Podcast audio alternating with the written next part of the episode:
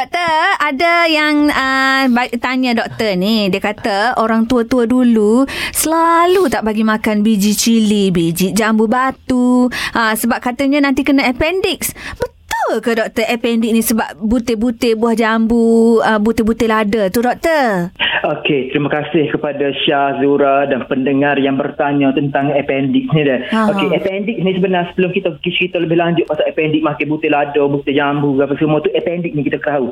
Appendix ni dia adalah satu kantung. Kantung, kantung eh? yang menghubungkan usus kecil dengan usus besar. Oh. Dia ada kantung tu. Kantung tu adalah kantung yang kehilangan fungsi. Tak ada fungsi dah bila kita Eh. membesar.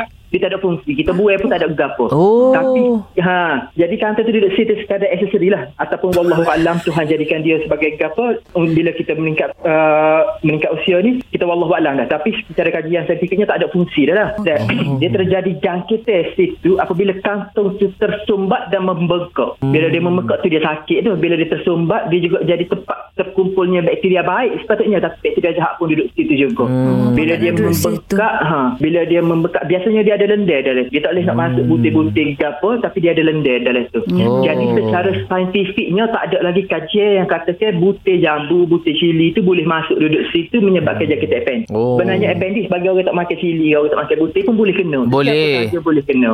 Dan, ya betul. Jadi, ha, ah, jadi ada yang potong potong doktor kan? Kantung tu. Ha, jadi kita kerak kartun tu. Sebab saya macam saya cakap awal tadi dia tiada fungsi yang kehilangan Oh. fungsi bila kita membesar jadi kalau kita buat pun tak ada gapo Tak ada masalah tak, lah. tak ada gapo tak ada masalah kalau ada orang saja-saja eh aku uh, appendix semua orang ada tadi eh, jangkit appendix tak ada bukan semua orang ada lah juga dia duduk saja nak buat buat lah Mahal, Nak doktor? buat, nak buat eh Eh. Mak kos tu saya tidak tahu sangat ada Mu nak buat ke Mak. Syah? Ha? Mu nak buat?